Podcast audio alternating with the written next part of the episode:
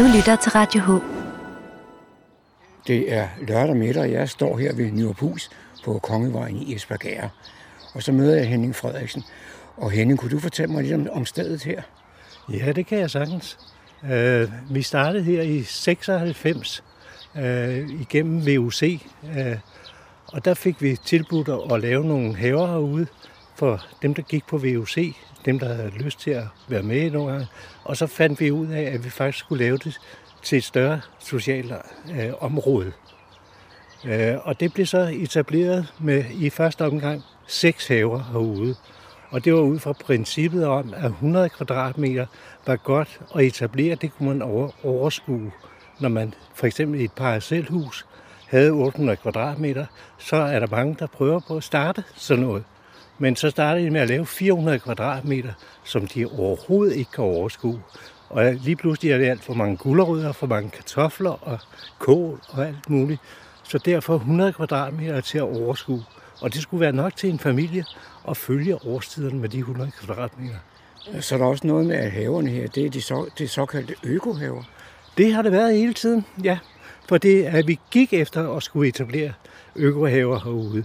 Og det gjorde vi ud fra princippet om, at nu skulle der gang i det. Vi havde dengang, der havde, det var i 96, at vi startede herude. Og det var to år efter, at øh, Agenda 21 blev vedtaget i øh, Tokyo, eller jo, det var Tokyo.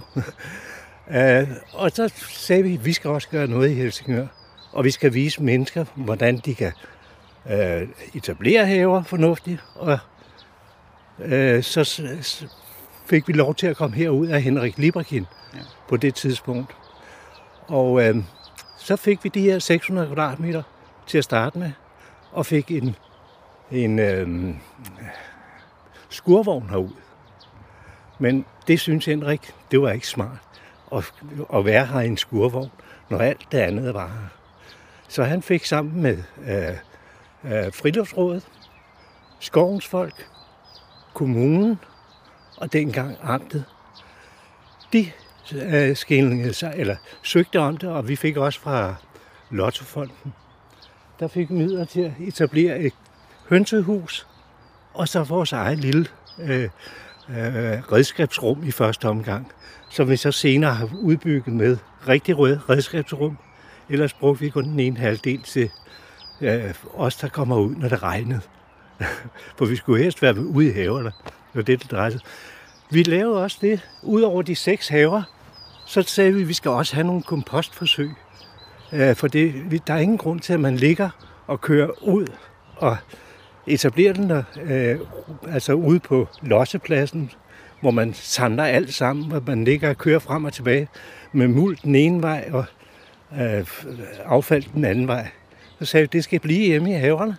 Vi laver nogle kompostforsøg. Og i dag har vi 22 kompostbukker kørende her. Og øh, dem øh, holder vi, når vi holder åbne haver, så er der hver gang en, der forklarer om, hvordan man etablerer en kompostbeholder. Men du er også med i et helt specielt øh, projekt herude. Ja, det er, at vi er, er syv, der så gik sammen om at den ene have og lave forsøg med vin. Og der startede vi startede med, med hvidvin, Solaris, og så øh, en rondo rødvin. Og vi startede med 50 planter, 25 hver. Det har så senere vist sig, at rondoen er ikke særlig god at få til at lykkes, altså rødvinen. Men derimod Solarisen af vores hvidvin, den, er, den har vi endda haft ned til, øh, øh hvad det hedder, det hedder øh, den årlige, hvor den bliver bedømt nede i Næstved. Og der har vi fået bedømt øh, forholdsvis højt op på en 8, øh, var den op på. Men, men skal man ikke være en slags kemiker, hvis man skal lave vin? Nej, det skal man ikke.